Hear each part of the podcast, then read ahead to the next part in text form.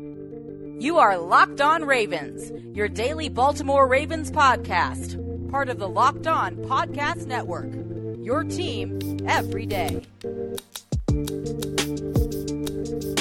Welcome back to another episode of Locked On Ravens. I am your host, Kevin Ostreicher of Ravens Wire, and we return on a Thursday episode here of the show. What is Free Agency Thursday, as we call it here on Locked On Ravens, and that will not change today, but I want to kind of get into more of a general look at free agency. I think that over the past few weeks, we've kind of gotten away and talked about the combine and talked about, you know, cap casualties and potential free agent options for Baltimore and who the Ravens should sign, who they shouldn't sign.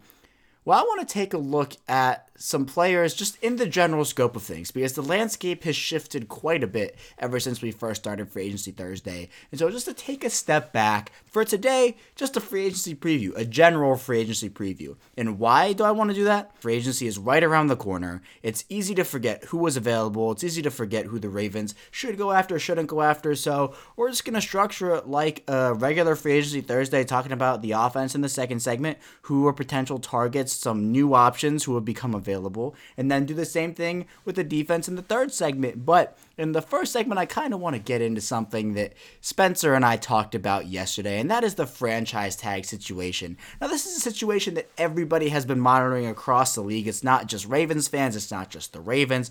Every team has the opportunity to use their tag. Now, does every team use it? No. But Baltimore usually doesn't use the franchise tag, and so the news that Matthew Judon will likely be franchise tagged for Baltimore, that's a big deal. And so I kind of want to elaborate and go into more detail than Spencer and I did yesterday and talk about, is this the right move? Is this a good move? Is this a move that the Ravens will have ramifications for if it doesn't pan out? Are there ramifications for doing so? So a ton of stuff to get into. Also just talking about the franchise tag market in general, just like Spencer and I did a bit yesterday. So So a lot to talk about, but we're going to get through it. Let's get right into it. But before I do that, of course, Apple Podcasts, Google Podcasts, Spotify, TuneIn, Player F M, everywhere there's a podcast, we're there Monday through Friday at six a.m. Eastern Time is when our content is out. Be sure to subscribe to us so you know when our content is out so you can listen to it right away. Also, be sure to follow us on Twitter at Locked On Ravens and my personal account at KAustriker. thirty-four, a repeated message, but for good measure. I just want to make sure everybody knows where the content is. But with the maintenance out of the way, let's talk franchise tag. And let's, again, let's preface this by saying the news of, I guess, the last couple weeks for Baltimore is the fact that the Ravens do plan to use their franchise tag on outside linebacker, edge defender, Matthew Judon. And again, like I mentioned, a big development for Baltimore as they really don't use their franchise tag very often. It's rare for Baltimore to use their franchise tag. They like to lock guys up to long-term extensions, and that hasn't changed, especially as Eric DeCosta's tenure as general manager has kind of taken shape and taken form. Chuck Clark getting an extension, L J Fort, Patrick Ricard, Tavon Young, so many guys, Marcus Peters even. So many guys have been getting extensions for their level of play, and here's to say that Matthew Judon, I'm just going to say it, Matthew Judon was a good player for Baltimore. He was the life of their pass rush, and the issue and where people kind of are torn on Matthew Judon is the fact that, yes, he is a good player, but is he a great slash elite player? And I don't think he is at this point in time, and that's where there's there are discrepancies in saying, well, why are you going to give a guy sixteen million dollars if he's good, not great? Why are you going to give a guy nineteen million dollars over five years if he's good, not great? Well, Za'Darius Smith was kind of the same issue. Now, Za'Darius Smith had an amazing contract year, made the most of his opportunities, signed that huge deal with Green Bay, and earned every penny of it. It's arguable that the Packers actually got a steal despite signing him to over sixty million dollars worth of money. For Matthew Judon, the situation is a little bit different because, yes, he had nine and a half sacks in twenty nineteen. That was his best season in a Ravens uniform. But you look in twenty eighteen, he had seven sacks. In twenty seventeen, he had eight sacks. In twenty sixteen, he had four sacks. twenty sixteen was his rookie season. It's hard to give money to a player who has not constantly improved production. And let me rephrase. It's easy to give money to a guy who hasn't constantly improved production if you get him at the right price. With the way the edge market is shaping up this year, it would be impossible to retain Matthew Judon on a price that works for Baltimore, especially with the holes that are currently on the roster. I mean, there's edge, which Matthew Judon plays, but you have inside linebacker, you have wide receiver. There, there are a lot of needs. And if Marshal Yanda retires, you have interior offensive line. Now, yes, the draft is there, and the Ravens can kind of formulate their strategies for both free agency and the draft, more specifically the draft. Once free agency is over, you say, all right, we franchise tag Matthew Judon, we signed a receiver, now we can focus on inside linebacker and interior offensive line.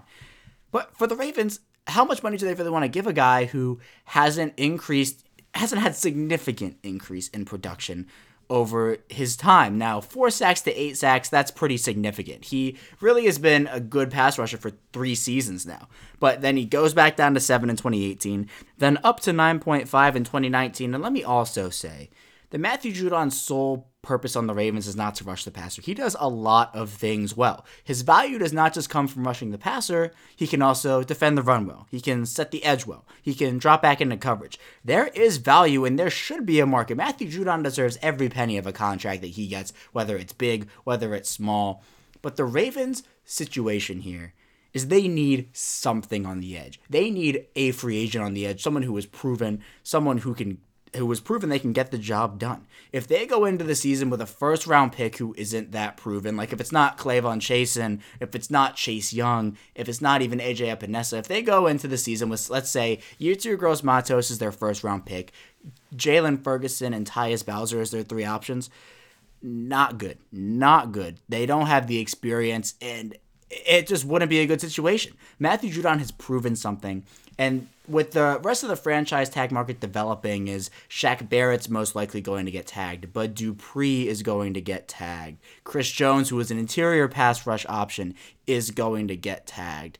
You're really looking at three potential options. Jadeveon Clowney from the Seahawks, Robert Quinn from the Cowboys, and even like Jason Pierre-Paul from the Buccaneers.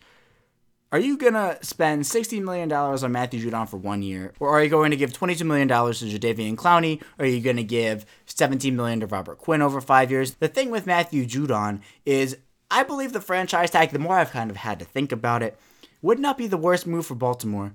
Because, first of all, you have twenty million dollars of Marcus Peters' cap hit coming in this year one. That's why the Ravens had lost so much of their leverage with cap space. Marcus Peters, the Ravens front-loaded that contract, something you don't do very often. You don't see, at least you don't see the Ravens do very often. Once Marcus Peters' big cap hit comes off the books, if Matthew Judon's production in twenty twenty, if the Ravens don't franchise him, if that isn't up to par, then you can say, all right, well, we gave you the extra year, we gave you the sixty million dollars, and production didn't increase, we're not going to offer you more than that. If his production did increase and he takes a Za'Darius Smith-type leap, now you have the option to say, all right, you proved yourself on the one-year deal. Here's some more money because now we know that the production can increase and you have become a better player. Again, not to say he's not a good one. But the Ravens with the franchise tag, it's not giving them leverage, but it's giving them options. Another option on the deal is to franchise tag him and then trade him, the tag and trade, which Spencer and I talked about yesterday. That is also a pretty good option for Baltimore. It's honestly the one I prefer, but that really only happens if the Ravens sign Jadeveon Clowney. I, at this point, for the Ravens, I think they're thinking that, yeah, all these players are getting franchise tag him, even Yannick Ngakoue, and his asking price was astronomical. There was no way they were meeting him at twenty-two million dollars, but sixty million dollars for a pass rusher, and a pass rusher who has Matthew Judon's production, yeah, it's not the best thing in the world, but it's also not the worst, especially when you have the ability to not be tied to him if his production goes down, or if he gets injured and sits out the whole year, right? Then his stock goes down too. It gives you options, then the Marcus Peters cap hit comes off the book, and Marshal Yanda's cap hit probably is gone then too because he retires, and I think that if Marshal Yanda does play one more year, it is this year is his last. This upcoming year is his last. So you have more money, and you can go out and sign people in free agency that year, plus have the money to go after a pass rusher and even have a first-round pass rusher. Say the Ravens go into the season with Judon, and then they do pick Yetur Gross-Matos, and they have Jalen Ferguson, they have Tyus Bowser. That young duo of Ferguson and Bowser plus Yetur Gross-Matos, yeah, you can let Judon walk, and you know, hopefully at the end of next year, all three of those guys will have matured and become better football players. So it's kind of a contingency option. I wouldn't call it a stopgap option, but the hope would be for Judon to increase on his production, go up to an eleven, twelve sack guy, and then you can say, yeah, Matthew Judon, you deserve twenty-two million dollars because you showed that in your contract year again, you can put up numbers and you can improve on production. So I think that the franchise tag for Judon, it's not the ideal scenario for Baltimore, but I do believe that the Ravens' two options are just to wait it out. They obviously want to sign him to a long-term deal. It's obviously just if the money is right, and right now I don't think it is. I think if you sign him to a fourteen, fifteen million dollars deal, then you're kind of talking with the three, four years, but sixteen, seventeen, eighteen, I don't think he's there yet. And when you look at Judon and what he's brought to Baltimore, he's familiar with this game. He's a value. He's an asset to the Ravens, and I don't think they want to let that go. So that's why the Ravens are in this position. That's why the Ravens are going to franchise tag him, and then it's just a matter of, are they going to tag and trade him? Are they going to wait it out on the one-year deal, or are they going to try to sign him to that long-term extension and try to make the money work for both sides? We are going to head to our first break now. When we get back, we're going to be talking about the offense, a mini free agency preview, a general one of the offense. So stay tuned for that, and we will be right back. Welcome back to the second segment of this Thursday edition of Locked On Ravens. Kevin Ostreicher is still with you, and we just got into the franchise tag situation as free agency approaches. The free agency period starts next week. But now let's get into the offense, a general preview of the offensive targets that could be targets for the Ravens. And I want to talk about two players here. Someone who I talked about a lot in like December, January, but then I found out his asking price. But apparently his asking price could go way down because his market is not strong. And then secondly, a guy who I predicted was going to be on the, I guess, quote-unquote buyout market, the cut market. But he is most likely not expected back with his current team. He's most likely going to be released. So another option for Baltimore. And we'll also get into another guy too. But first, I want to start with Robbie Anderson, the receiver for the New York Jets. He's been in the league for four years. And ever since coming into the league, has really been a serviceable wide receiver before really blossoming into his own. Starting after his rookie season in twenty seventeen, he has over three thousand yards receiving in his four years, twenty touchdowns. Last season, fifty-two receptions, seven hundred seventy-nine yards, and five touchdowns. And Robbie Anderson, for me, in this offense, I just think he'd be unstoppable. He has speed. He has really good hands. And him next to Hollywood Brown, I don't know. I would just love it. I know some people aren't on board, but I am on the Robbie Anderson train. Now, the thing that took me off the Robbie Anderson train was, in fact, his price. He was asking for upwards of ten million dollars a year. And for me, I don't know if Robbie Anderson is worth that to me. And maybe he is to another team. He could be very valuable, and he should be very valuable on multiple N F L teams. But for Baltimore, I'm not signing Robbie Anderson unless it's for nine million dollars at the very max. I could sign him to a three-year, twenty-four million dollars deal, a three-year, twenty-seven million dollars deal. But when you're talking about three for thirty, three for thirty-three, even when you're talking about, I don't know, four for forty, that's a little bit iffy for me. And, you know, Robbie Anderson, there's no denying that, look, he's going to be a really good player in the N F L for some team. It doesn't matter if it's the Jets. It doesn't matter if it's the Patriots, the Ravens. He brings a lot to a team. And when you look at Robbie Anderson, you look at his production with the Jets, who are an organization who have not had very strong quarterback play over the last few years. You can say what you want about Sam Darnold and, and Josh McCown and the like, but I think that he'd be a really good fit in the Ravens offense. Now, you also have to look at the fact that he would cost the Ravens a compensatory pick in that formula, and we know how much Baltimore does value those compensatory picks. So I'm not going to speak on, you know, if the Ravens would look at that as a potential option to not sign a good football player. I don't think it goes that far. But with Robbie Anderson, you have a young guy. You have someone who is just hitting the peak. I mean, he's only twenty-six right now. He's six foot three, one hundred ninety pounds. So he's a bigger target, a little bit slender, but he's a guy who can go up, catch the football. I mentioned his speed. I mentioned his hands. I just think an overall very good and a very solid option for Baltimore where, look, A J Green is off the market. He is franchise tagged, or at least the rumor is he's going to be franchise tagged by the Bengals. Amari Cooper is going to be asking for much more than fifteen million dollars per year. And Emmanuel Sanders, he's a guy I would like on the Ravens. I think that, you know, my top two targets are Robbie Anderson if the price is right and Emmanuel Sanders if the price is right. Now, those guys I'm taking at eight, nine million dollar deals, but I think Robbie Anderson, if you're talking about you can only have one and they're the same price, he's my guy because he is younger, he is taller than Emmanuel Sanders, and I think he'd be a better fit in the offense. Not to say that Emmanuel Sanders wouldn't work great with Lamar Jackson, but I think he would be the guy for Baltimore. I mean, his best year was in twenty seventeen, where he had nine hundred forty-one yards and seven touchdowns. He can put together the production. It's just a matter of whether the Ravens can sign him for a price that, that makes sense for the team. Another guy who I want to talk about, and he is not a free agent yet. There are rumors that he could be a free agent. That is Sammy Watkins. Now, the first thing that comes to mind when you think Sammy Watkins is injuries. He has never been able to stay healthy. It seems like he's injured every single season. But when he's healthy, in my opinion, he is one of the best route runners in the league. He is one of the more underrated receivers in football. Last year for the Chiefs, fifty-two receptions for six hundred seventy-three yards and three touchdowns. You talk about speed, you talk about crisp route running. He has had some issues with drops in recent years. But, I mean, another guy, Sammy Watkins is twenty-six years old. He'll turn twenty-seven in a few months. He went to Clemson. He is very well known around the league just for his ability to go up, pinpoint the football, make really nice catches. I mean, yes, he's had issues with drops, but he can make contested catches. A guy who wouldn't cost the Ravens a compensatory pick in that formula. So, I mean, that's a bonus, right? I think it would be a good fit. And now, who would I rather have, Robbie Anderson or Sammy Watkins?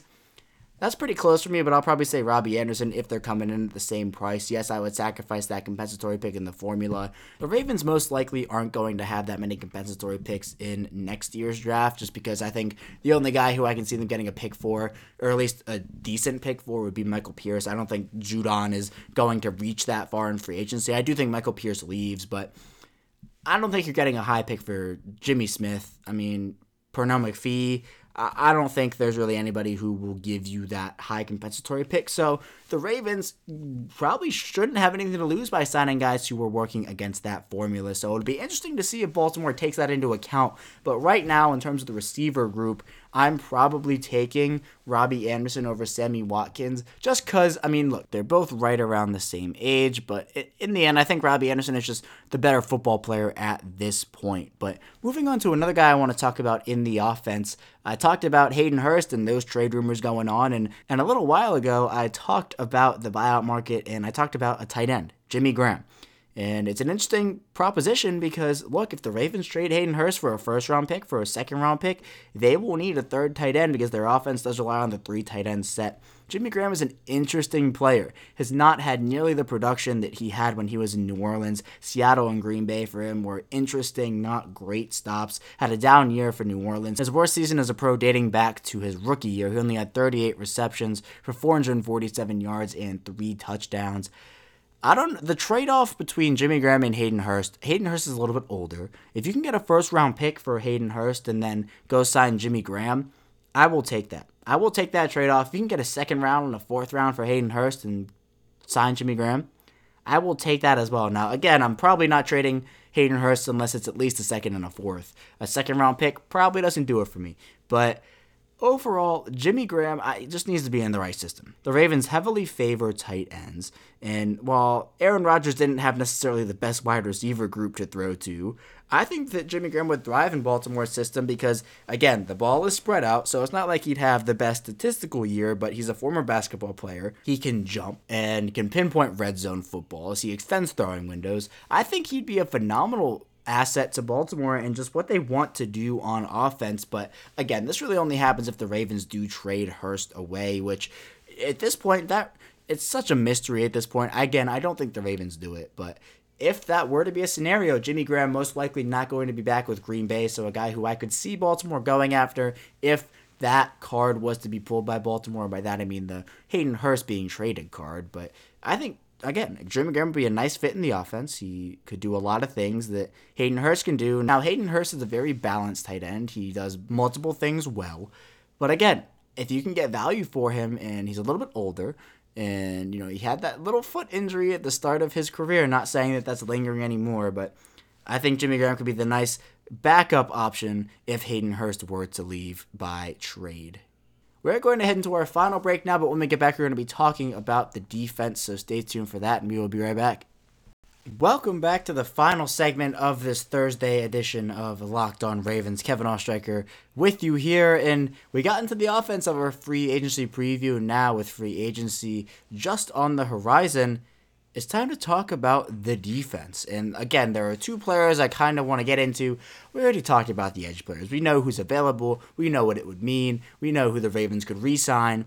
But now I want to get into the interior defensive line and the inside linebackers, because we've heard so much about the Ravens draft prospects who they could potentially take in the first round, in the middle rounds, in the later rounds at those positions, but we haven't heard a ton about some potential Ravens targets. Now, for the interior defensive line, Chris Jones was the ultimate prize. He was my top free agent. He was the guy that I wanted the Ravens to sign, not no matter the price, but I would have been willing to throw a lot of money at him. Now, the Chiefs franchise tagged him. Obviously, they view him as a very big part of their future. I mean, as would I if I were the Kansas City Chiefs, so he is now off the market. For the Ravens, I can see them going after a Javon Hargrave, a player that Spencer talked about a lot, and a guy that Spencer really likes, and I looked into his tape, I looked into what he did in college, and I looked into what he did with the Steelers, and he checks a lot of boxes for the Ravens. Now, in his career, Hargrave has fourteen and a half sacks. He has one hundred sixty-eight total tackles.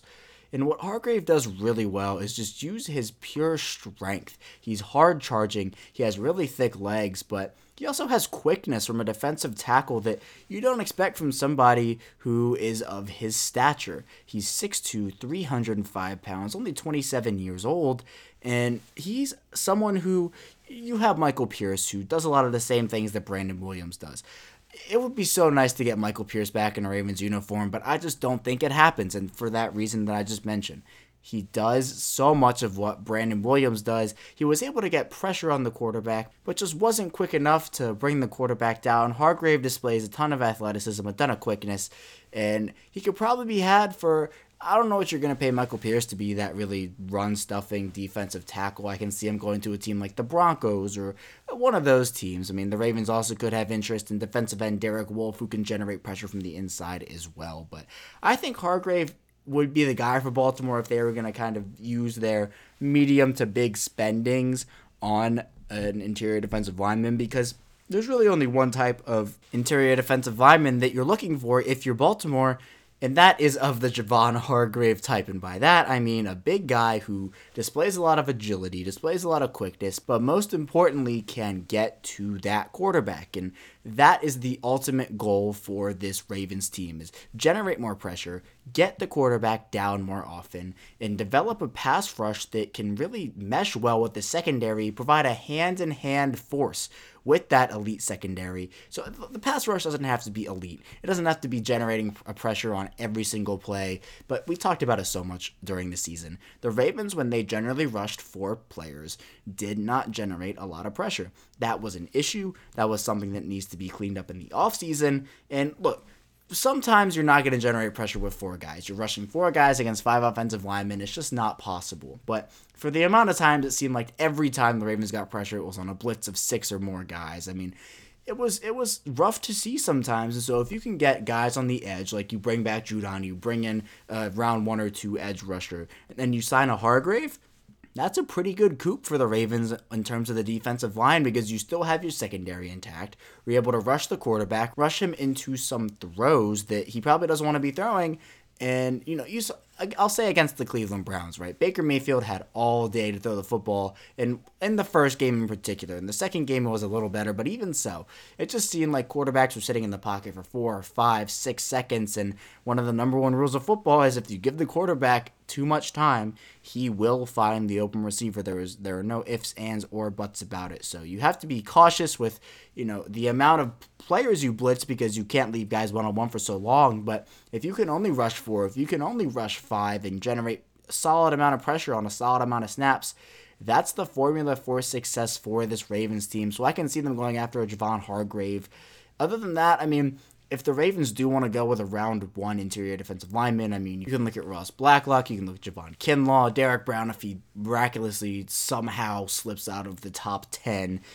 That would be crazy, but a Derek Brown type player, so many guys you could look at. That could be an option. The Ravens don't have to sign a Javon Hargrave per se. Maybe they bring back Domata Peko to stop the run, and then that's that. But I think the Ravens will address their interior defensive line early. I think that they understand that Michael Pierce is most likely going to leave in free agency, not because he doesn't want to be back in Baltimore, but just because he's just not needed, unfortunately. He's been such a good bargain after coming out of Samford undrafted. He's provided so much on the defensive line, provided injury relief when Brandon Williams was out. I mean, so many things, but I just don't think the fit is right for the Ravens anymore. The second guy who I want to talk about is Joe Schobert, the pending free agent linebacker from the Cleveland Browns. The Cleveland Browns are not going to bring him back. That is all but confirmed, but he's asking for, it looks like, upwards of ten million dollars a year. I'm Joe Schobert is a good player. He had one hundred thirty-three combined tackles last season for the Browns in twenty nineteen, four interceptions, two sacks. I mean, he's had three straight seasons with over one hundred total tackles. He had his best season in twenty seventeen when he had one hundred forty-four tackles and three sacks, also had an interception. But Joe Schobert's play, even though he had one hundred thirty-three tackles, his play declined, wasn't as good in coverage as in recent years. I think he's a good player, but I think ten million dollars is really my top max contract that I'm giving him. I might go eleven, but it just depends on where the Ravens d- determine they need an inside linebacker. Where do they want to spend? Do they want to spend that high first round pick and say, hey, we're going to take Kenneth Murray or Patrick Queen at twenty-eight? Or are we going to say, hey, we're going to get one of the best middle linebackers in the free agency class and sign Joe Schobert to a deal? I think I would not be mad if the Ravens ended up spending money on Joe Schobert. Now, the Ravens, I would like them to go with their three linebacker rotation that they've been doing for so long now, and it has worked to perfection. I mean, you have L J Fort already in there, but I do believe it's going to be the Ravens are going to draft somebody, they're going to bring in a young guy for the draft, and then they're going to sign a veteran. And I don't know if that means they're going to draft the Kenneth Murray or the Patrick Queen and then bring back Josh Bynes, because Josh Bynes played pretty well for Baltimore, all things considered.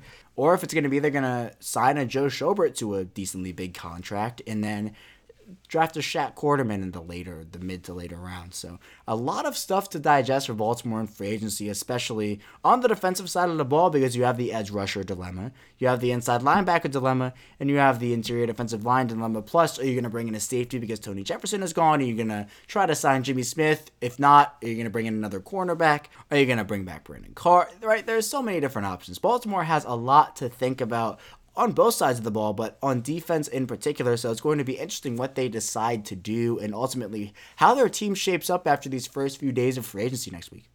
That is all I have for you today, but when we get back tomorrow, Matthew Stevens will be joining us on the show to talk more Ravens football, so stay tuned for that, and I will see you tomorrow.